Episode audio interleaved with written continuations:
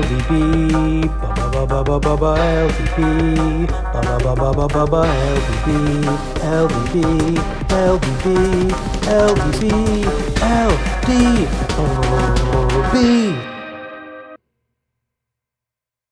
Evening, LDB. My name is Chris Schutzer. I am your host of the podcast, and here we are in championship week. I'm excited to be joined by the full rotation of dudes. Let's start with our co commissioner, Mr. Matthew Starr. Matt, in the conference championship, how are you feeling, sir? Great. I did not expect to be here uh, if you had asked me 72 hours ago. So it's, it's, it's a good feeling.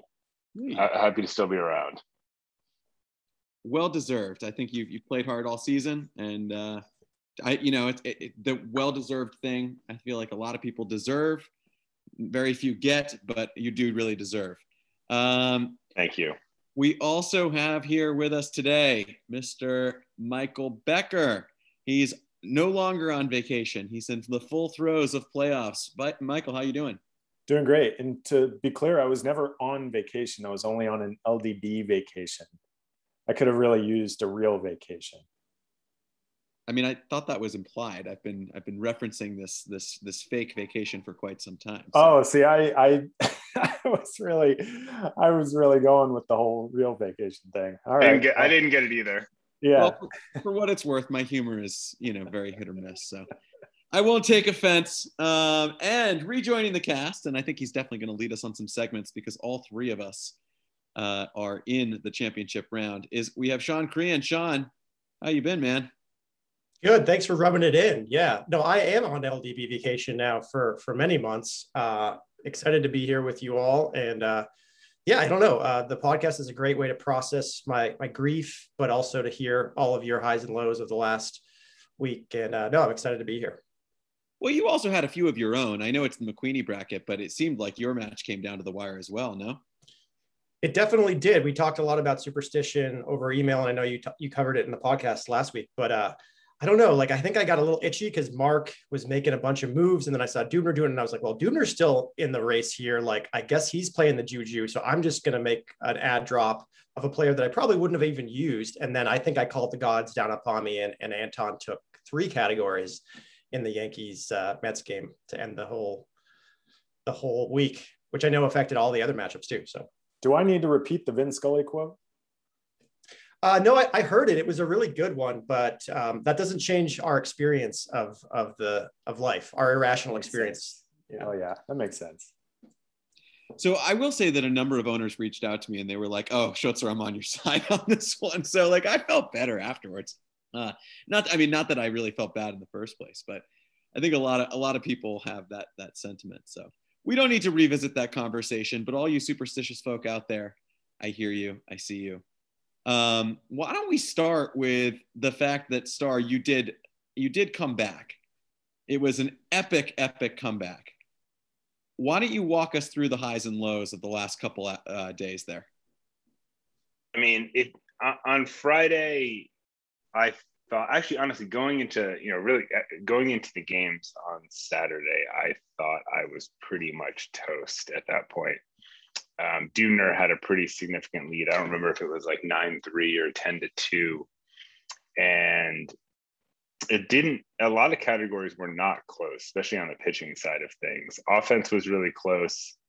Um, the pitching categories, I was having a good week. Dubner was having an incredible week. And it just didn't seem feasible for me to catch him. And um, I think kind of what happened uh, is that Dubner kind of could have conceded MGS and Ks to me, but at the time I think I was winning like four, three or four offensive categories. It was very close. I think he didn't want to do that, um, and he threw Charlie Morton on the same day that Corbin Burnes had like one of the best starts that anyone has had all season, and. Uh, Morton didn't have a bad start, but he gave up, you know, it was like seven innings, three runs, which was enough to put me back in the race with you know Corbin Burnes going eight inning, eight uh, no hit innings with 14 strikeouts, which was like the most improbable thing that could have possibly happened. But that was exactly what I needed, and it and it gave me an out in that I had saved Kikuchi uh, on Sunday, for just you know kind of a just in case start. I wasn't imagining this to be the just in case scenario where I needed him to you know turn ERA for me and and that sort of thing. But he came up huge. He pitched, you know, and the games on Sunday were were very intense. Uh, Kikuchi, the fact that Kikuchi got he flipped ERA with literally the last out that he got in the fifth inning, and then came out of the game immediately like immediately after that was like the best thing that could have possibly happened um, because he then forced Dubner to pitch Carlo, Carlos Carrasco. Uh, you know, if, if Kikuchi had not flipped ERA, that would have been the end uh, right there. So it was crazy. You know, I to get those performances that I did from those two guys was incredibly unlikely, and I feel for Dubner because I felt like you know the odds of that matchup on going into the game starting on Saturday was probably like he had I don't know he probably would have had like an 85% chance to win or something. It just would it just required some incredibly improbable things to happen. It just kind of all unfortunately broke my way. It was fun watching it, although I have to say I didn't really. I think most of the league was paying attention to your matchup, less so uh, Jorby and mine. And then they looked over at Jorby and mine and they were stunned because I think a lot of people just assumed that it was over. I mean, uh, Dubner even pretty much put the nail uh, in the coffin on his Saturday report, saying, you know, it was basically over. Um, you know, you you referenced, uh, I don't know how you came up with that 85%, but I find it really interesting that all of us try to quantify our odds in these situations. And I really do think that if we had some some way to statistically drive it, you're probably actually being a little kind to yourself. I think you were probably lower than 85% if I had to guess. Um, and I can definitely say for me, our team going into the day on Sunday, I would have put it at 1% at best. Everything that we needed to have happen, including Jorvy managing a certain way, happened. Um, and so, you know, it was it was an incredibly lucky turn of events for us. But before we go to that, uh, Becker, were you watching all of this shakeout? I was monitoring uh, somewhat passively and expected to play Dubner because I had to get my lineup ready. And I was considering strategy, especially on the pitching side, uh, with Dubner's team in mind. And what was most fascinating to me is that Dubner was employing a, a strategy that you know, I've kind of consistently employed all season, which is bullpen matchup. So um, I was spending a lot of time Sunday thinking, how am I going to fend off that type of strategy? And then all of a sudden, like late in the day, I was watching somewhat of the, the Seattle game. Late in the day, it flips, and and I was totally shocked. And then I didn't even realize your matchup flipped until much later uh, because I had just written that off totally. Um, so it, it, it, it, both of those are incredible. It's like drawing an inside straight on two consecutive hands. Uh, just really impressive, you know, skill in managing, but also just letting letting the dudes be dudes. Yeah, and I do kind of want to walk you through it just from how insane it was, real quick, if you guys don't mind. Um, going into Sunday, we were down 11 1. The only category that we had was VJ and the VJ lead was was one and a quarter, so it wasn't exactly safe either. Um, and we knew we had Lance Lynn going, and we knew we had McCullers going down 24 MGS. So any chance that we had, we knew that those two were both just going to have to be nails. They were both going to have to come out and be so good that it would basically win us ERA, WHIP, MGS, uh, and and and bring us all the way back in Ks. And at that point, we were down nine Ks. And and Jorby's big mistake, uh, which I think he would tell you if he was here, was that he he rather than lock down Ks by starting Eric Lauer and risking bringing the MGS number down for us, he benched him, um, and that ended up being the difference because had he done that, we would not have taken Ks, and we needed everything to go. And the hitting category that we flipped was stolen bases, and I don't know if there's any other night all season long that my team has stolen four bases, but it stole four bases on Sunday, which is absolute insanity. We needed two to flip the category. We ended up getting four, which is just that was we stopped watching the stolen bases by the end. Um, that, that was the one that jumped out to me. That was crazy. Four yeah. stolen bases, especially in this this environment with steals such a premium. I mean, that's that's crazy. Yeah. And then the one last thing that I'll that I'll say is that I went to bed thinking that the match was over and that we'd won. Um, like VJ and I had, you know, fully laughed and and and partied and celebrated. He had he had Seth Lugo left, and I was like, the odds that Seth Lugo pitches two innings and gets four Ks are zero because I looked back and Lugo had not pitched two innings in in basically the whole season. So like, the Mets aren't going to do that now. But what I missed was that earlier in the day, Jorvy had Brad Hand on the bench, and I didn't even see him. And he, he stuck Brad Hand in there, and then Brad Hand got two Ks in the sixth inning, and Lugo comes on for the eighth, and I was asleep. Uh, and Lugo got two out of the three batters he faced to strike out, tying the category. If he'd gotten one more K, you'd be talking to Jorvy right now. So, I mean, it was just an epic, epic, epic match. Um, closest celebration would have been premature. It would have. That I, would have been embarrassing. The most painful wake up of my life. As it turns out, I went to bed at like 10:30, and I woke up at midnight to a series of texts from VJ, and I was like, "What the hell is going on here?" And then I looked at it, and I and I almost crapped my pants. So, um, anyway, it was a really, really, really fun day. Um, yeah, it, some, somewhat similarly in my matchup when when Kikuchi flipped ERA, I thought that was it uh, except for the chance, the odds that one of my relievers, I think I had two relievers who'd yet to go, could possibly get into a game and give up run. I did not realize that he had Carlos Carrasco uh, on his bench similarly, and had the opportunity to flip ERA or Ks, and ultimately got within two strikeouts of, of flipping that one. Um, which created quite a it, it looked like it was going to be a disaster start for Carrasco in the first inning. I think he threw like 35 pitches in the first, and then all of a sudden just chilled out and started mowing guys down. I think it was in the fourth he struck out Judge and Stanton back to back and got it within three. And I was I was slightly terrified for for a little bit there, but fortunately the bottom of the Yankees lineup uh, is much of contact hitters. Nobody struck out and got got Carrasco out of the game. Well, let's not forget the the morning after and the uh, the the legal analysis and the the leafing through the legislative history that took place, culminating in a uh, what looked like a legal memo by Matt Starr, uh, identifying the issue, the question presented, the facts, and ultimately the final conclusion.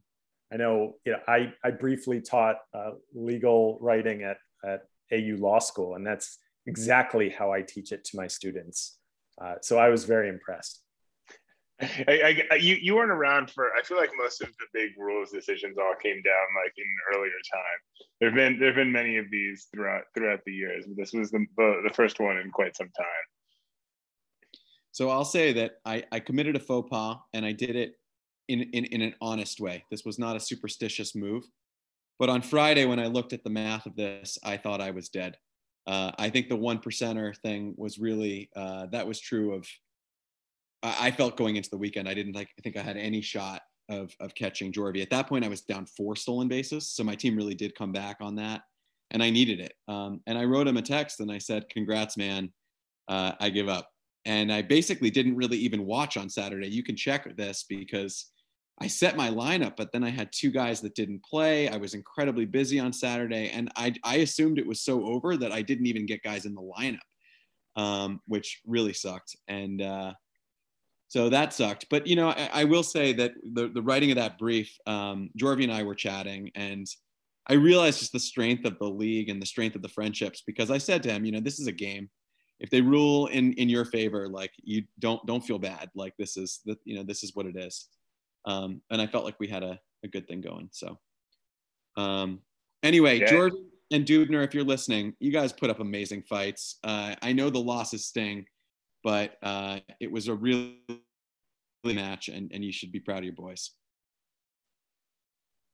Starr, you want to say yeah. something? Oh yeah, I, I, just wanted to apologize for adding any fuel to that fire. I think I, despite being a commissioner, I did not know what the rules were over the years, and I think I kept suggesting that we we go to this uh you know most categories one is the tiebreaker thing and we never actually did it but in my mind we had done it and in fact i had said at one point when somebody asked what the tiebreaker was i was like oh that's the first tiebreaker uh, and it never came down to it it never actually had to settle a matchup but Um, I, I was not aware of what the actual rules on the books were in terms of playoff tiebreakers. So um, that was not not on Sunday. I actually thought Dubner's Dubner and I's matchup could come down to that, and um, had to kind of start digging into that and, and panicked when I realized I didn't actually know what the rules were.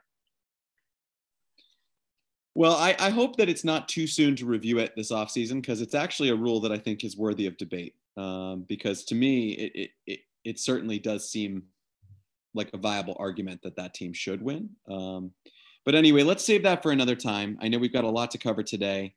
I'm excited that Sean's here. I think we're all three of us going to be down with, with the wind in a moment because um, uh, Sean's going to ask us some questions about being in the playoffs, what it feels like, etc. Sean, you want to take it away? Yeah, thanks, Chris. Uh, just echo the uh, the applauding of Jorvi and Dubner for amazing seasons and uh, the matchups last week. Um, I was going to say just like the odds that three of the four of us would be now in the the league championship series. If you told us preseason, and maybe we would have believed it, but it's it's tough to pull off. So so congrats to all three of you for being here. Um, I think I, I've thought about this topic for a long time, and I think I've covered it with a bunch of you. But just the the emotional experience of fantasy baseball, uh, which we also it mirrors a, a, lot of other real life experiences. But just the uh, the question about whether it hurts more to lose or versus the joy that you get from winning. And uh, Matt and Chris have just gone through such a wild ride over the, the past few days that I feel like they probably contemplated both. Chris mentioning uh, conceding on Friday, essentially. I feel like, Chris, as you were saying that, it, it felt like an emotionally healthy thing to do, uh, to not put yourself through the uh, the potential stress of like watching every at bat uh, for the next day when you really felt like it was wasn't going to happen. So you were just emotionally acknowledging it. But yeah, just I would ask maybe start with with Chris and and and then move around the the the windows. Um, what's your take on that? Do you feel like the the pain of losing um, is made up for in the joy of winning? Is that has that been a fixed sentiment over time? Has it changed? Just curious your take. I would love to win this league, and then I'll tell you. I've never been there, man. Good answer. Uh, Good uh, but, answer. But you know what? I will say this. Week, week to I, week, week to week. Yeah. Week to week. All right. Well, you know what? I've had I've had wins that I've been really proud of. That one stands out. The year I lost to Anton in the finals, I beat Brophy in an epic 7-5, came down to the last at bat on a Sunday night match. And that one, the joy of winning was huge because I really felt like, you know, beating beating Brophy that year was an accomplishment. Um, I think the gut punch loss is is a thing, right? Like we've all read about it. Like we know what it's like when when our sports team gives us that, and then you're out of you know watching. You think you're about to move on, instead you have an off season in front of you. I, I think it it feels like that, and I've had plenty of losses in the playoffs where um, basically my team behaved like a lamb, and I knew I was going to lose from pretty early. Last year, Sean, in the ghost season, my loss to you stands out that way. Basically, all my pitchers were hurt it's the team that I had rolled with the whole season was gone. And then my guys just by Wednesday, I knew it was over. Your team was was performing amazingly. You were well on your way to a championship, and my guys just were quitting. Um, and that, that felt easy. Like I was like I had a whole week to process the end of it, and it felt good. The ones that hurt are the ones where you don't see it coming, or um, maybe you're you're really playing right up until the last minute, and then you have to sit with it. I will say I think there there's a true thing about sports and why we keep coming back. It's it's similar to gambling, right? Like the the the, the fear of loss and the pain of losing is actually what gets your heart racing. It's not the, the win itself. So I think your question is really a good one. And hopefully I win this year and then and then you can ask me again. Yeah, uh, sorry, I didn't. I didn't mean to to bring up the the championship conundrum, but uh, yeah, I, I, think you've got a really good shot here. Um, the other thing I, I, should have added in the preface there is, um, you know, if you look at the field of behavioral science, um, we've studied this and humans do have a lot a bias that they are loss averse right? You look at studies where people are gambling or, or have money uh, bet bet people will take less of an expected value outcome so they can minimize their chances of losing when they could take the outcome that maximizes their earnings overall uh, but could in, involve more losing. So it's an it's it's it's something that's known as a as a kind of a facet of human psychology. Um, and it definitely comes up in fantasy baseball. Matt, as someone who has won the championship, uh, I, I, don't know if you've lost as much as most of us, so maybe you're not well placed to answer from the other side. but uh, curious your take, especially um, obviously it pains you when you're losing uh, in a big matchup, but we can just read it in your emails. It's like it, it bothers you. So what's your take? Yeah, it's, it's, it's funny that you bring this up because I so to, to bring things back to sports fandom. I think first is in in 2019, I as a fan had an interesting season, and that I had, you know, I ha- I am pretty diehard sports fan of four teams of UVA basketball, of the Denver Nuggets, the Denver Broncos, and the Washington Nationals. And in 2019, I got two championships.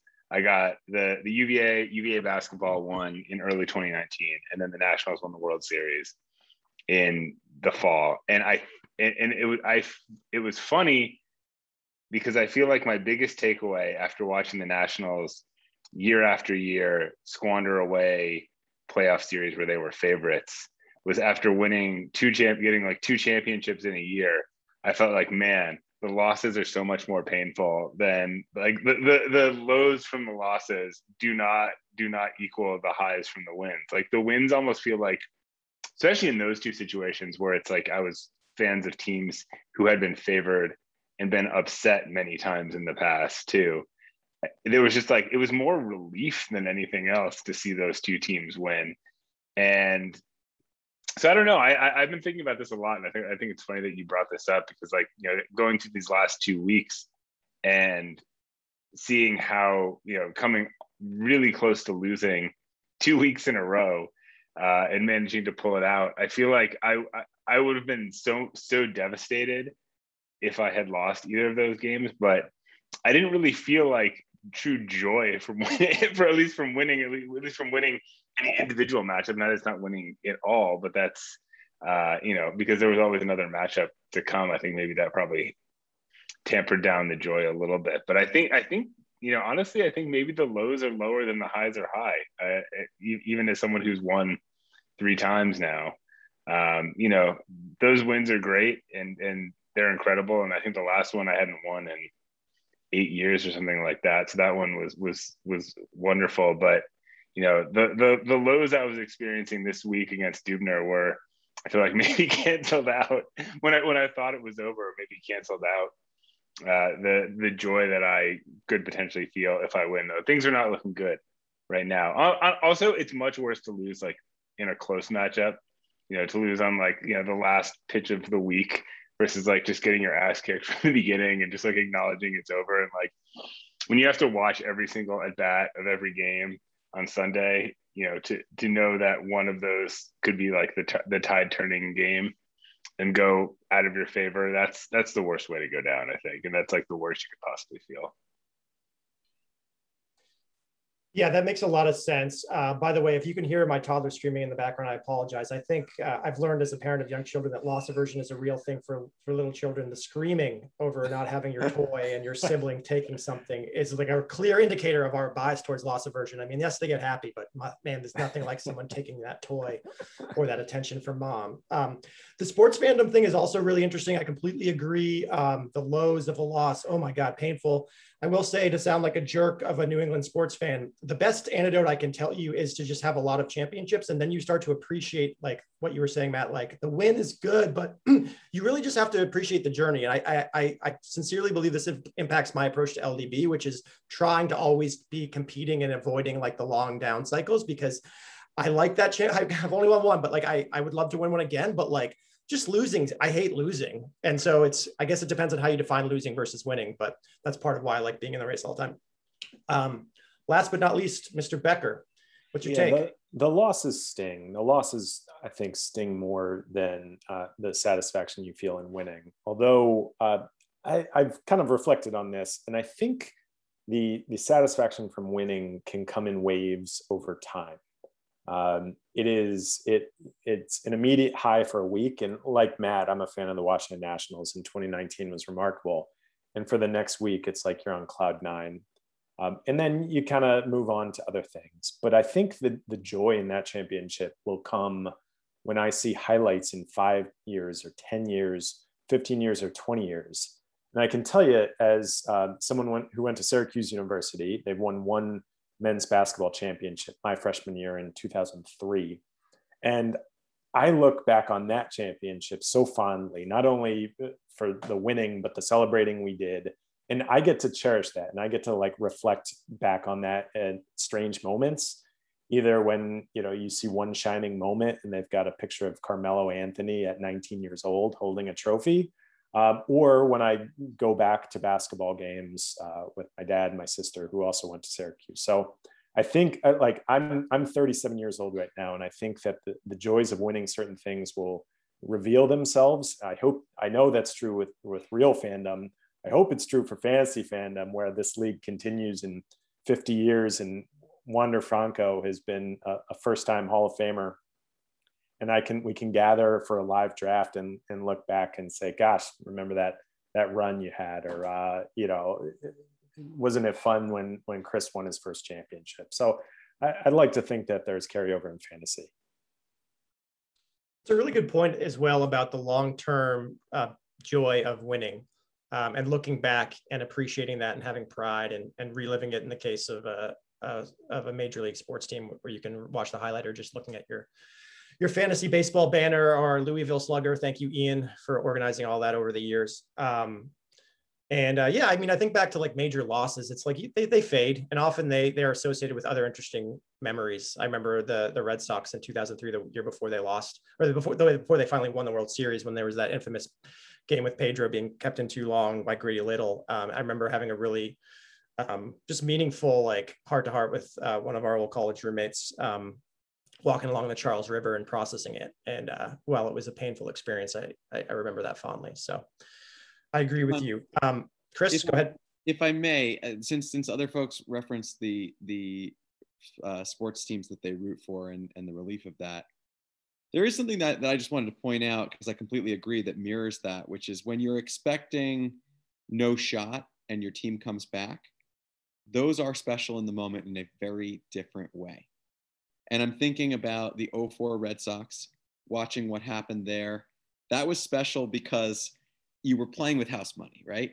It was actually the same thing with the Cardinals in 2011. The playoff odds had gone below 1% at the beginning of August. The Cardinals basically went, I think, 50 and 10, got the last playoff spot on the last day, and then everything just broke their way in the playoffs. And I remember as a fan that year, that was my favorite sports memory of all time because it just felt so improbable. And when you're along for that kind of a ride, I think it's special in the moment in a different way.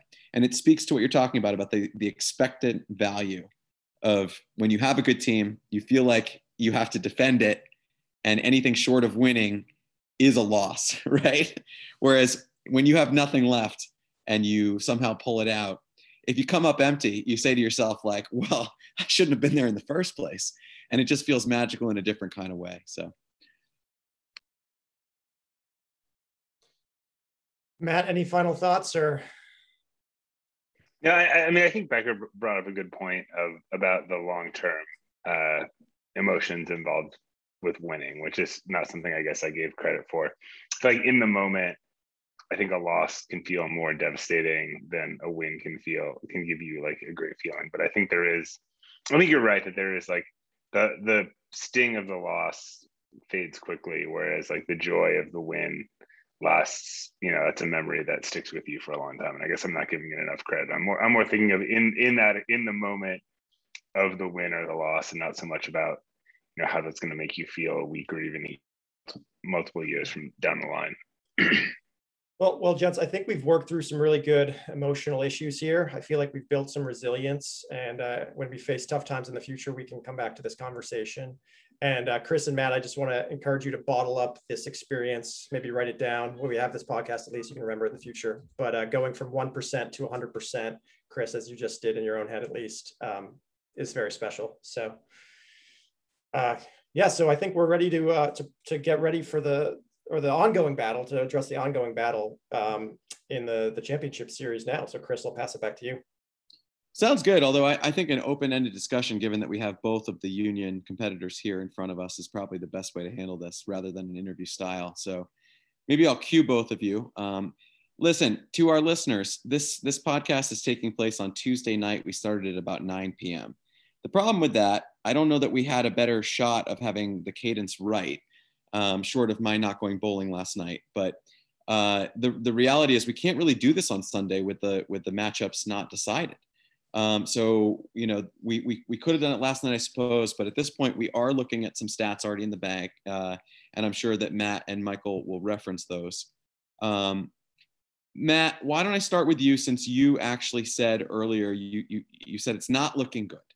Uh, break down your team, break down what's already happened, break down what you hope will turn around.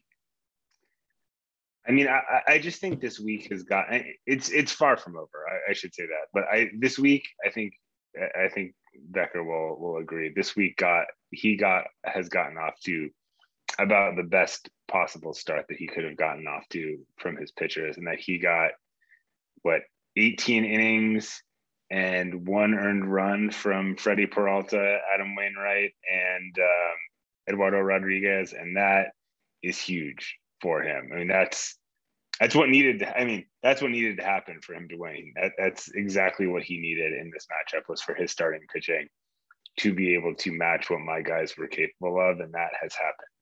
Uh, you know, Cole was fine today. Cole went five innings, gave up a run, did not look sharp in that game, but you know, the, the final line looks fine. But no, that's that's that's what you expect from Gerrit Cole. It's maybe not what you expect from the the guys that Becker has, who are all good pitchers, but they're not Gerrit Cole. And the fact that his guys did that um, is is it's going to make it hard for me to come back. I think from this because he's now got what 19 innings and one earned run on the books for the week, and that's that's tough tough to deal with, even with the pitchers that I still have coming. Um, so it's like I said, it's far from over, but this is certainly not how I wanted this week to start. Becker, does your confidence match Matt's, uh, I won't say despair, but uh, disappointment in how this week has begun?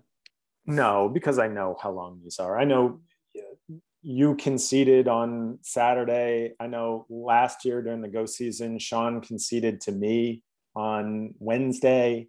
Uh, so, you know, I, I'm taking nothing for granted. I will say, like, I'm clearly pleased that um, with the fast start and pitching, because it was required. And it was a little bit risky throwing Eduardo Rodriguez in particular.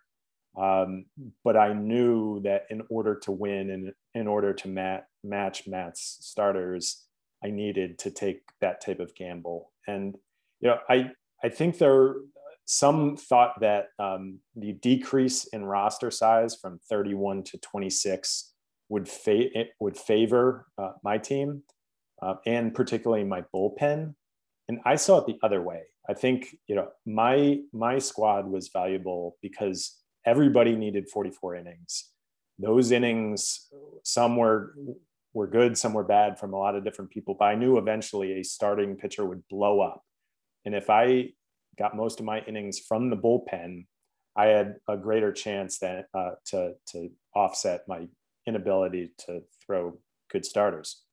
So I, I look at it like my advantage with the bullpen has somehow decreased and I get to carry fewer bullpen members. So um, I think like it, I, I think a lot of people have been paying attention. I know Matt certainly has, but if you look at at least through WAR, the, the starters that I have, Peralta, Eovaldi, Wainwright, those guys are in the top 20 of WAR in pitching. So in addition to the bullpen, I didn't even mention Robbie Ray, who might win the Cy Young.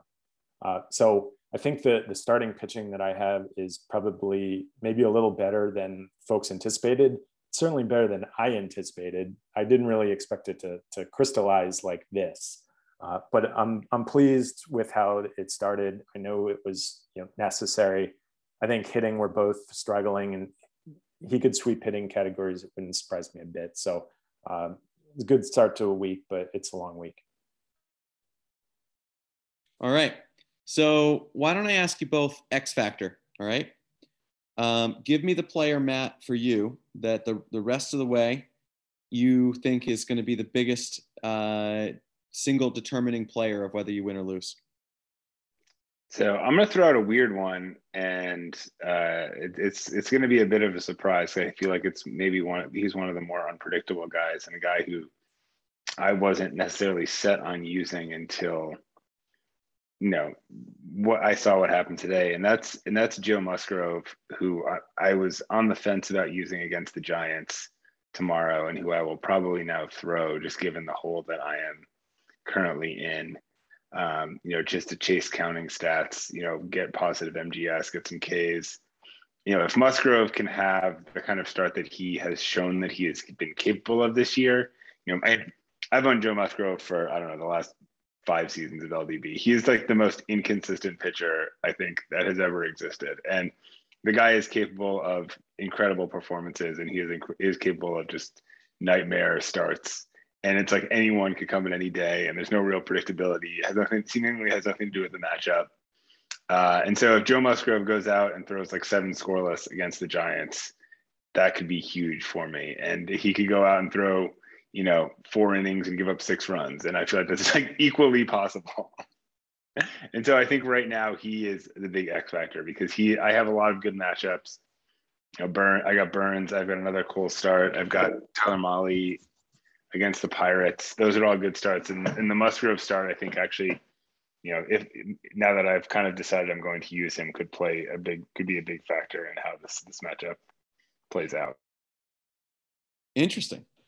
Um, I, I definitely thought you were going to name a pitcher. I, I wouldn't have guessed it was going to be that one. Becker, hit me.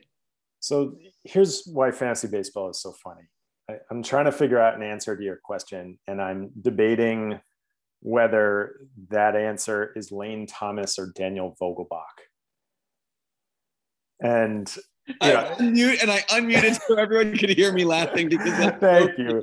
Yeah, I didn't want you to leave me hanging. And you know, I didn't say that for comedic effect. Like I really do believe that my season will likely come back to Lane Thomas or Daniel Vogelbach. Um, you know, I I enjoyed the two weeks off, but during that time, like three of my guys lost their starting jobs. So Tommy Pham lost his job. Dom Smith lost his job uh, Dan, uh, Michael Brantley was injured. So suddenly I had no first baseman who played on a regular basis and had to fill that hole with you know, bubble gum and, and string. And, um, you know, I, I went from having a lot of outfielders to relying on uh, uh Lane Thomas. So yeah, I, it's just, it's just how it works. And like never in my wildest dreams though, did I expect to uh, for Daniel Vogelbach to play potentially a, a, a winning role in this squad? I haven't gotten the opportunity to uh, deploy him yet, but it will be a strategic, uh, targeted strike, hopefully at the right moment. Fair enough, Sean. Who do you like here? Oof, it's tough. I mean, I think I think I have to go with Becker just given the early lead that he's created for himself. Um, I think Starr you know, laid it out pretty well. Uh, but you know, it's very close, and the Matador is back. He's been, you know, reverse jinxing himself perhaps. And uh, I don't even remember calling the ghost season last year, Becker. But good memory on Wednesday. Well, I've got the receipts. I've got the yeah. Receipts, have to look at the man. receipt. Um, but I also um, I do want to uh, just echo what you were saying about the 26 man roster. I think the the sign of a good rule change or uh, kind of a new setup for the league is that you know, I think it's flexible to different approaches and there's trade-offs that that you have to make as an owner going into the season, uh, into the week. So, um, you know, I guess I guess we experimented with it last year in the go season, but definitely this year going through it, just hearing you talk about your process, I, I'm not sure um, there is like one perfect strategy for this that you can set up your team for success in the regular season and then be ready to deploy it again in the playoffs. So I think it's I think it's a cool adjustment, and I I'm I'm just happy to see it in action. So one thing that I love about the four teams that remain is that each one of us has truly gone through a low spell, right? Starr, your team really hit a lull the last four weeks of the regular season. Uh, Becca, it, was, it wasn't. It wasn't the last. It was kind of right in the middle. Actually, it was kind of like weeks like you know, eleven through fourteen is really when I hit the low spell. Yeah, uh, Becker, am I remembering correctly that at the beginning of the season your team was was very good, and then weeks maybe like four through eight you were just sort of average? Or you, I... you are remembering correctly. I lost both of my starting shortstops on the same day and was forced to rely on uh, whoever the hell the Phillies were running out there at the time and uh, Taylor Walls. So I went through a bleak maybe three four weeks until it kind of righted itself and I patched those holes. Becker, Becker, you mentioned Taylor Walls. I'm sorry. Can, sorry, Chris. Can you can you walk us through the process of telling him he wasn't going to make the the cut for the playoff roster? Because I know Becker and I did a lot of texting on Sunday night. He he was asking me for my thoughts, and I just I know it was hard for you. So yeah. So I mean, I'm I'm a big fan of having direct conversations when you have to bear bad news. So I called him into the manager's office. I said, "Look, Taylor, I know we just picked you up, um, but it's not going to work out this week." No, so um, yeah, I I like you feel very strongly about um, having backups at every position, especially during the playoffs, in which you can't make a, a midweek acquisition. Uh, I right now I at shortstop I only have Carlos Correa, and and that I felt very exposed by that. So I really didn't want to get into a situation in which Carlos Correa got hurt and suddenly I'm not running out of shortstop um, every day and I'm just taking zeros. So uh, I also knew that I needed to fill that first base hole and I needed three guys to fill one spot, regrettably. And it was really like, can I can I fill first base or can I get like a, another bullpen piece in there and maybe sacrifice Taylor Walls and get away with uh, not ha- not having a backup for Carlos Correa. I know it's Tuesday. Carlos Correa has played, you know, both days. He's had a, a good run of health. I don't want to jinx it with that juju we got flying around this room, but um, that's that's what went through my head, and it was an, it was a really agonizing decision. It was probably one of the toughest LDB decisions I've made all year. Can I just can I can I say real quick that I was very sad to see Wander Franco go down last week with injury because it, it did not force Becker to make a decision on whether to promote Franco this week or not. I've been clear. I've been clear with my intentions. No, so, it, it actually made it made the decision more clear. I know you texted me, Matt, and you said, you know, does this uh, uh, make it, you know, more difficult? Or it, no, it, it, clarified it. I knew that once Wander Franco got injured, uh, especially with a hamstring injury, he wasn't coming up this season. So, in short, it made the decision easier for me. And I think in the long run, it's the right decision. In the short run, you know, now it's the right decision, but I wasn't so sure that would be the case um, the conversation took us in a different direction. But if we're if we're good on Union, um, I will use the fact that I sort of aborted the conversation around every one of us having had a lull uh, as a segue right now to say that if Brophy wins this, he's going to win it in spite of the fact that his team's in a lull. I actually think he's coming out of the lull from a hitting side uh, from a pitching side, Darvish, he benched him yesterday at the last minute, much to my chagrin, because uh, he then totally sucked and probably would have sank his chances. Um, and Darvish is uh, important to Jorvy's squad if we look back at the season. Kershaw is, you know, went four and a third innings last night. If, in, if in his first start, first start off the IL in like two months. I know. And so if he is able to win this championship, it's going to be because Kershaw got healthy and gave him enough. Brophy has completely switched strategies here. Uh, and I actually didn't even really notice until it was time to play. He has eight relievers on his squad. And um, so he's really minimizing his starting pitchers. I think he would admit at this point that mine give me a better chance to win than his do him. So um, yeah, I'd like to. I just have to notice note how terrible Yu Darvish has been for like two months now. It's just been absolutely awful since the beginning of July. He got he had that I forget was a back injury I believe uh, in early July and went on the IL, and he just has not looked like the same pitcher since coming back. Uh, and I don't I don't think I, I think obviously Brophy you know can't trust him. Just the fact that he benched him yesterday, it's a sign of that. And I think he's got another matchup later this week, and it's going to be interesting to see if Brophy's willing to throw him out there. Should he maybe need him towards the end of the week? You know, can you trust Yu Darvish at this point? I, I'm not sure you can because he's just been that bad. So why don't I uh, hand the reins over to talk about federal to you guys? You can, you know, you can interview me a smidgen if you want.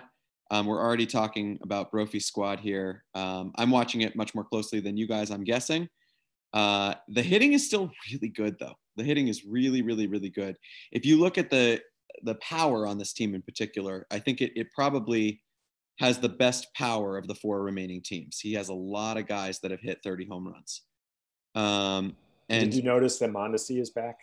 I did notice. I'm Mondesi. sure you noticed it. He is not really playing Mondesi so far. I, I, I think that'll probably end up being a situational choice. Right. But just to, to have that as, as an advantage, if you're down stolen bases, he can win you a category in one afternoon. Don't I know it? Because it's the second straight week I'm going up against a guy like that. I had Myles Straw have three stolen bases against me last week in one night, and I wanted to punch something. So um, I heard a lot about that as it was happening. From me? Yes, from you. Uh, I don't recall that, but yeah, I'm sure it's true.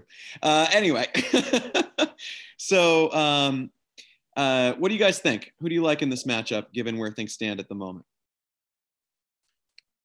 I feel like Brophy is he's playing it pretty close. I, I was also surprised when I looked into the relief pitchers. I mean, I, I think carrying you could carry eight relief pitchers and still have more starters starts coming up than he has. So he's going to get to the edge of 30 innings. It looks like um, if he starts Darvish, it shouldn't be a problem, but it doesn't sound like he should. Um, so that's just going to be interesting to watch for. I think you talked about the the expected average number of relief innings you could get per per pitcher on the last pod or one of the recent pods. And my my math right now tells me he's just about at 30 uh, with those two starts remaining. So that's interesting. Like you said, the offense is looking. I think both sides are obviously very competitive on offense.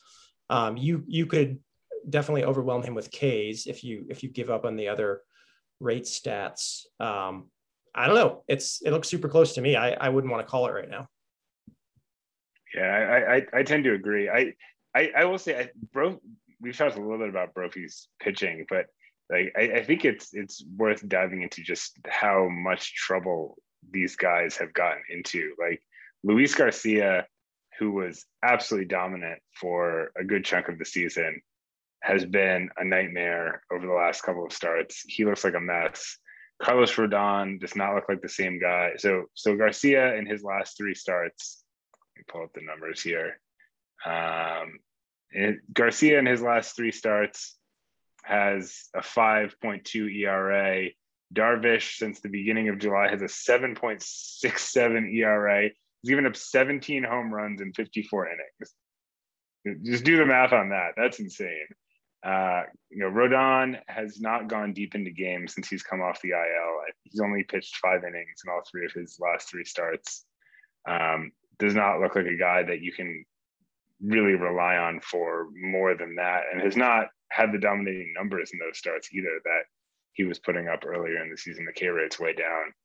It's uh it's interesting. It's not it, I think it's not where Brophy wants to be with this group at this point. You know, you don't really know what you're getting from Kershaw. Pitched against the Diamondbacks yesterday. I don't I don't know who he pitches against later in the week. Should probably pull that have that in front of me. Um, but it may not be someone as easy as the Diamondbacks but maybe it is. Hold on. I don't know. So I, I, I think that I, I, I would, I it's against it's Cincinnati. Cincinnati. Yeah, at Cincinnati yeah. is a tough Ooh. matchup. That's that's not yeah. that's not great. Um, so I don't know. I, I think just given the circumstances, I'd probably give the edge to, to Schutzer right now, just because I have a lot of concerns about really each and every one of Brophy's pitchers right now. Um, except for Ohtani, who's been great pitching wise and has not been the hitter that he was earlier in the season, interestingly enough, but it's been a, it's been pitching great lately. So I'll, I'll play Matador and, uh, you know, I'm not going to call the match because I, I, have a policy against that when I'm in it, but um, I'm very afraid. Uh, I'm, I, I think Brophy's team is, is really built well for the playoffs. Um, and every day that he gets closer to 30 innings, to Sean's point, the more afraid I'm going to get because right now he's sitting around, I think he's at seven innings pitched. Um, he's had two clean ones tonight, very good ones. So the VJ match is now tied again. I think realistically, if if this squad gets him to 30 off those two starts, I like him to beat me. Uh, if they don't, and he's forced to go to one more start, then I'll start to like my chances. That can change based on how Woodruff pitches tomorrow. Woodruff has not pitched in over a week, and his last uh, outing, he gave up three home runs. And actually, if you look at some of the stuff he's done lately, he's either been really good or sort of a little below average. Uh, and I'm I'm obviously going to throw him. Um, I'm very confident in Lance Lynn, especially because he has Texas. My matchups this week are very good. Um, but Odorizzi getting hurt and giving me that quick negative MGS score, I, am not terrified because I really think I should win that category fairly easily if my guys do what they're supposed to do. And if they don't, I was going to lose anyway. So um, that's kind of the way I, I, see that. But I I don't think it's it's um, I don't think it's an obvious I'm the favorite situation here. I, I'd say I think it's a coin flip at best. Um, so I agree with you. I'm going to similarly hedge. I think if uh, Brophy wins, it's because he was able to piece together one inning at a time in a, a slow, consistent manner. If you win, I think it will be because you've outslugged them. I have confidence in your starting pitchers, um, but if you can really take the advantage in hitting, uh, I like your chances. So right now, hitting basically dead even. And Sean, I, I know you want to talk, so I'll, I'll, let you go there. But going back to my who's the X factor question, um, it's it's hard to pick one for me. I kind of want to say JD Martinez, who's been ice cold. I kind of want to say Eloy Jimenez, whose last home run was three weeks ago. I kind of want to say Yoan Moncada, who I don't even know the last time he homered. Um, I kind of want to say, you know, like I literally could pick any of the hitters that if you guys were asking me why I lost last week to Jorvi and I barely pulled it out, I would have said my guys didn't show up. I got home runs from Aaron Judge and and and Josh Bell, and that was it. And that is it. I had four home runs last week. Two of my players provided them. So, you know, Realmuto's given me nothing. Like I, I think you're right, Becker. It's going to be very hard for me to win if my hitters continue to not show up. John, go ahead. the ahead. other dynamic I was going to ask you about, and this gets to the the 26 man roster trade offs decisions that Becker and I were talking about earlier, is the the the scheduled appearance of your starting pitchers, like when you can you can pop that. Um, because I, I I haven't had a chance to look at that at the schedule for your team's perspective, but like, do you have the flexibility to start and not start depending on whether you want to chase Ks? Because I feel like that is an advantage. And certainly for me, when I was trying to make roster decisions last week, like some of the the, the tough decisions came down to whether this pitcher was going to give me the option to, to choose a different strategy later in the week. Yeah, absolutely. Um, if you're looking at the guys that I hope to not have to use, uh, as I believe Starr used last week, break only in the event of emergency situation. I have two of That's them. a good one. Yeah, uh, it was it was great. I love it, and I think we're going to continue to use it. I have two. Uh, one of them I could see more uh, using more quickly than the other. So I have um, I have Stephen Matz with a decent matchup. Uh, he's home against um, Minnesota, and Minnesota's been pretty pretty cold lately. I wouldn't say that that's a dream matchup, but if I need him, I have him there. That's Saturday, I believe. And then the other one is uh, DeSclafani's pitching today. I did not use that. Um, if I needed a, you know, a Hail Mary, he pitches Sunday against the Braves. I really hope to not have to need that. Um, but that would be the other one that I could go to.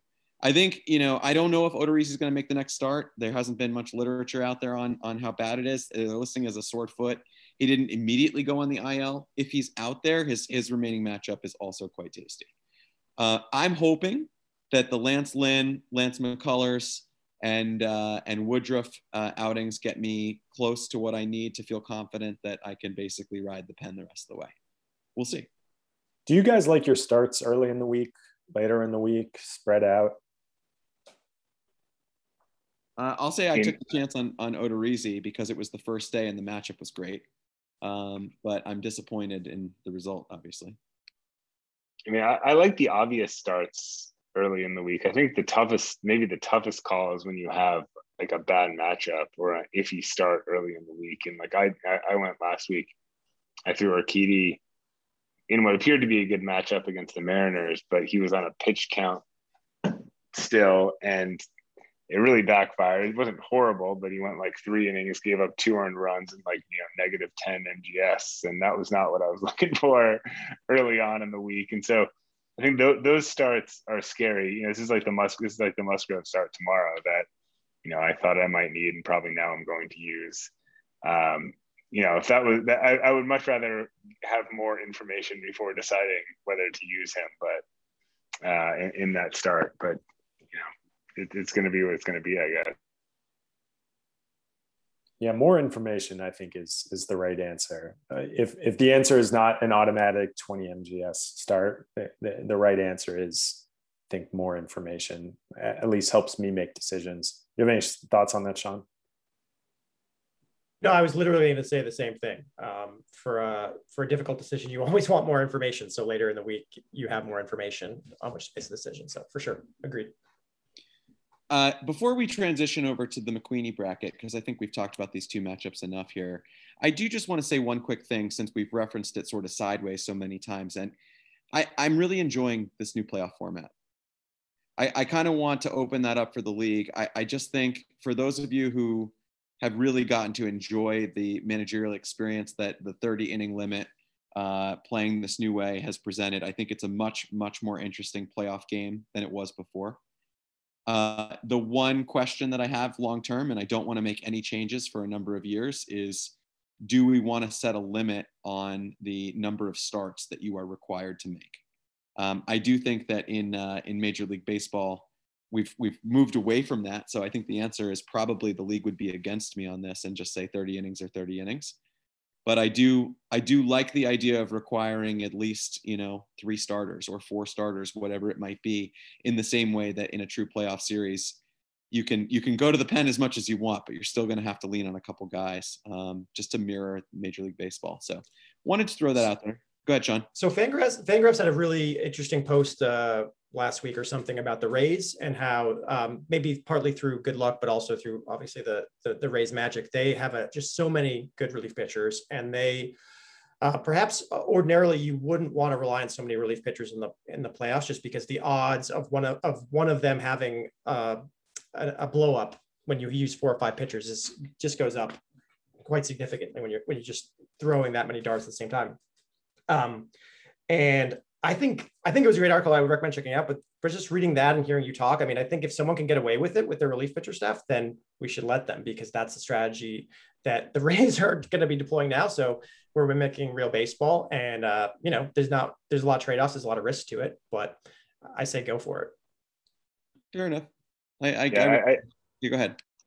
I, I, I tend to agree. I, I, I you know, it's, it's something that um, know, something that we've talked about before and something I've I've considered in the past. Like, you know, I don't want to get into a whole discussion about future rules here, but like, do we even bother having relief pitcher and starting pitcher designations in the future? And you know, is that even something we want to bother with? And do we just set an innings number and let teams do whatever they want with those innings? Um, I'm kind of leaning more and more towards going that direction and, and letting teams kind of decide for themselves how they want to handle it, especially because there's an arbitrariness now with our eligibility and that like you know a lot of relievers have starting pitcher eligibility but a lot don't. It doesn't really seem to there's not really a lot of rhyme or reason to who has it. So like these guys who have it have this extra value but for no real reason. And you know i'm i'm, I'm almost just of the mindset to say fuck it. Free for all. Um, are you guys comfortable moving on to just i'm looking at the clock and how long we've run and just trying to always trying to keep this to an hour. We we, we often don't succeed but Shall we shall we talk for a few minutes about the two McQueenie matchups? I'm getting nods, folks. Let's do it. Nods are great for podcasts, just so you know. Um, so uh, let's uh, let's start with the federal on this side. Um, I, I got to give Anton some credit, guys. Like, can we just have a quick minute on this? We, we've counted him out. I didn't in the first week, but I certainly did in the second week. I think it's going to be even harder, but weirdly, he's way ahead he just lost Snell for the rest of the season. I don't know how he's doing this. But at what point are we just going to say, I'm not going to bet against Anton anymore? I see Becker with a smirk. I Becker, what do you think here, man? I we'll see how the rest of the week goes. I mean, I don't think he's particularly way ahead. Uh, tied at one at home runs. OBP and OPS are somewhat close. Uh, zero RBI zero RBI still, uh, one stolen base to none. So I think yeah, in terms of the pitching, he's got an advantage. But I think Joe Ryan just went down today. Uh, I didn't realize the Snell news, but it doesn't surprise me that he's out for the season. But look, one one start like the one you get from Alec Manoah, that that gets you a quarter of a way to thirty. And if you can string it together, I'm not sure if Zach Plesac's going to be the guy or, or Houser will be the guy, but maybe throw in a few good relievers and he's got them. I still think he uh, is the favorite in this matchup, but I can't, I think it's too early to declare it. Yeah, I mean, I, I just think given what's happened already in this matchup is huge for Anton um, and gives him a big advantage because Mark has Mark's team already has a six six ERA with 18 innings on the books. I mean, that's and Anton with just a, has given has given up one run with 14 innings on the books. That's a major, major, major difference in terms of what we what we have in the pitching categories already. Alek Manoah was incredible yesterday. I watched some of that game. You know, Joe Ryan was huge. I think even without like Snell, it, it doesn't sound like he's out for the season. I don't think, unless I missed something. It sounds like he, he just may not make his second start this week. Um, but it seems like even without like Snell, um, that that may not matter. And I think Anton has the advantage on the offensive side too in this matchup. And uh, I think I'd I, my money would be on Anton right now. Given given I, maybe I wouldn't have said that like before what had happened had happened, but given what's already transpired, I think there's a big advantage there already. Yeah, as someone that just lost to Anton, I, I can tell you his team is is putting up some nice numbers. Um, I just read that currently they're saying they th- think Snell may still pitch this weekend. That's as of six hours ago. Um, I think he's got another couple of starts this week that could be useful, so he can maybe choose one of them. And if his bullpen, you know, shows up, maybe he only needs one more start there. Um, and honestly, like I mean, if Mark's dug a hole for himself, I don't think Mark's team is really that clearly much better than Anton's. Especially Mark was really managing well as he always does late in the season, especially with a big budget or unlimited budget without any free agent transaction costs. Um, and now that's not possible. So he's he, we have the players that we have to work with now, 26 of them, and and so I think, um, especially given the the the cushion that Anton's built for himself, that that he's in good shape here. So I definitely call it for Anton at this point. Yeah, I think we all. Like I, I, hope teams know that there are, in fact, transaction costs still. It's, players are still costing money. Uh, I last- thought it was I thought it was zero by this point. I thought it was like no, we, we changed the, after the last a couple week. years ago, so it oh. stays it stays. I mean, it's twenty five k. It's you know it's, it's it. the same as it is in week twenty, but we made them not free. Um, I do just want to very quickly say before we move to the other side of the bracket. To me, the the thing that we might have been sleeping on was just how unhealthy Anton's lineup had been for most of the year. And he finally has the lineup that he was supposed to. Now, granted, Gleyber Torres has uh, been pretty awful even when healthy, but uh, Robert is good, um, and and he's now hitting. Um, I think. Uh, well, really, that was it. I'm sorry, it was one guy. But you know what? Gleyber, one guy Gleyber, in the McQueenie. Gleyber Torres. Gleyber Torres swung three categories on Sunday night in the Yankees Mets game to give Anton the victory. So I, I I would not call the gods down on Gleyber Torres here. I, I, that was great podcasting right there, though. Sorry, guys. Looking at the lineup, expecting to find things, and the cupboard was bare. All right, let's move over to the Union side. Um, so at this point, uh, who do we have left? Who wants to break this one down? I'll take a crack. Uh, I think, unfortunately, this is the week that the Izzy ride comes to an end. As much as I like the offense, and I love Joey Votto um, you know, eh, Blackmon, Benintendi, Ryan Zimmerman hit a home run. Go Ryan Zimmerman.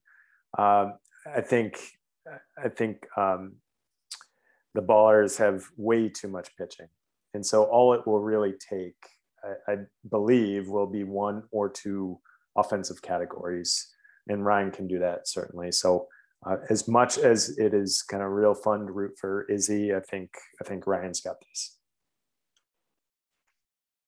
Yeah, I mean, Hughes was my pick, I think, to win the McQueenie bracket at the beginning of this, just because I just thought on paper, at least, he had the, I mean, the fact that he had the double bye and I, what I thought was the most talented team of all the McQueenie teams. Um, I think he, there's just a big talent disparity here um, between him and Ray. And as much as I'd like to root for Ray and see Ray go all the way, I feel like this might be the end for him, unfortunately. And Hughes is off to to a great start to the week as well.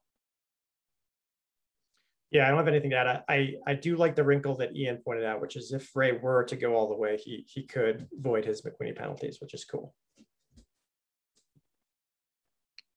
All right, guys. Um, well, I'm I you know think it's probably time that we start wrapping this up.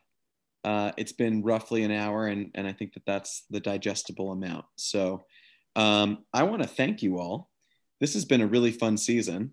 For those of you who are not participating in the podcast on a week by week basis, I just need to say, in the event that we might hand this one off, uh, Ian, I haven't warned you about this, but I, we all sort of agreed that maybe you should host the next one uh, in light of the fact that we're likely to have um, at least one of us in the finals and should be a guest, I feel. Um, and I, I, thought it would be a nice nod to you starting the podcast. Wonderful idea that you had a number of years ago. So I think it would be cool if you're willing to come back and, and, and host a championship podcast as you have done in the past. Um, but in light of the fact that this might be our last one where it's the four of us, I want to thank you guys uh, for putting the time into this. Um, it's been really fun. I wouldn't trade it for anything. Uh, and to those of you who are maybe thinking like, wow, I wish I had done that, just know that it grants you a 75% chance of making it to the championship round. that is very clear at this point. I think, uh, Sean, I'm sorry that you drew the short straw there, but you know, maybe next year you will be in the three out of four of us that will make it again. Um, and, uh, and I'm rooting for you. So um, let's go to final thoughts. Becker, I'm starting with you. Final thoughts on this championship week about baseball, about LDB, about the matchup. What do you want to say? Sure. Just want to return the praise. You've done an excellent job. I know this will not be the last podcast, but if it is the the last with the four of us, uh, just know that you've been uh, terrific. It, I I share your thoughts. I mean, this is really fun. I always enjoy it, even when it uh, sometimes goes past my bedtime um, you know, I make do. And I, I really do hope that we can increase the, the listening audience. Um, I understand there are some some female listeners. Hello, ladies. Sorry. But I'd like to I'd like that number. Hello, wives of uh, of people in the league who might accidentally be overhearing this. Yeah, I'd like to for that number to go from maybe two to three or four. But you know, Beckers can't be choosers. Did you just say Beckers or beggars? I, was that a joke or just a, a distortion in my audio? You, you, heard me right. It's an old family pun. Sean, it's it's, it's very you? good. Uh, no, uh, yeah, this has been a lot of fun. I think as well, uh, connecting to the, the conversation about winning and losing and the emotional ride. Um, I also think just podcasting and talking uh, more regularly with with all of the guests and just all of us, as opposed to once or twice a year, um, just brings more dimensions to to our conversations that, that, that previously were just in writing. So I think it's just it's nice to hear everyone's voice and and um, to just get all the color that we've gotten over the course of the season. Um, I think we might have some off season podcasts podcast in us. I don't know if we'll call that this year or next year, but uh, I think we we got another another few that we can figure out. But uh, but yeah, thank you, Chris, particularly for being the energy behind this and the organizing force. Um, but yeah, it's been really fun, and uh, good luck to you all next week. Um, I like my odds next year with that seventy five percent probability, Chris. I think that's fair. Um, thank you guys for the praise, uh, Matt. Why don't you take us out, Commish? Final thoughts. I mean, I, I just wanted to echo everyone else's sentiment. I think this is this has been it's been a joy to do this all season, and, and a special thanks to Chris for keeping us organized and keeping us on track and, and hosting hosting these things every week. It's been or most weeks. It's been great, and I, I agree with Sean. It's just been great to connect with everyone and talk, you know, much more often than we had been in the past. So I I really enjoyed it. This has been wonderful. One other thing I wanted to say, I realized I did not give proper credit to my opponent this week in this. Uh, shout out to Jeff Dubner for a hell of a season and for a tough, tough way to have your season end on Sunday. I'm sorry, you did not deserve that to happen to you. And you know, you you you had just as good of a chance of winning the championship this year as I did. All right. Well, I think on that note, we say goodnight. Sean, I think you're right. We probably will find a way to, to bring this back in the off season, maybe with some guests. Um, maybe we'll even do some wacky stuff. Who knows? All right, guys, thank you very much. Uh, good luck. Happy hunting to everybody. And we'll see hopefully with Ian. And Ian, sorry, we're totally just doing this with it, whether you like it or not. So uh, next week. Talk to you soon. Take care, everyone. Later, guys. Hey, guys.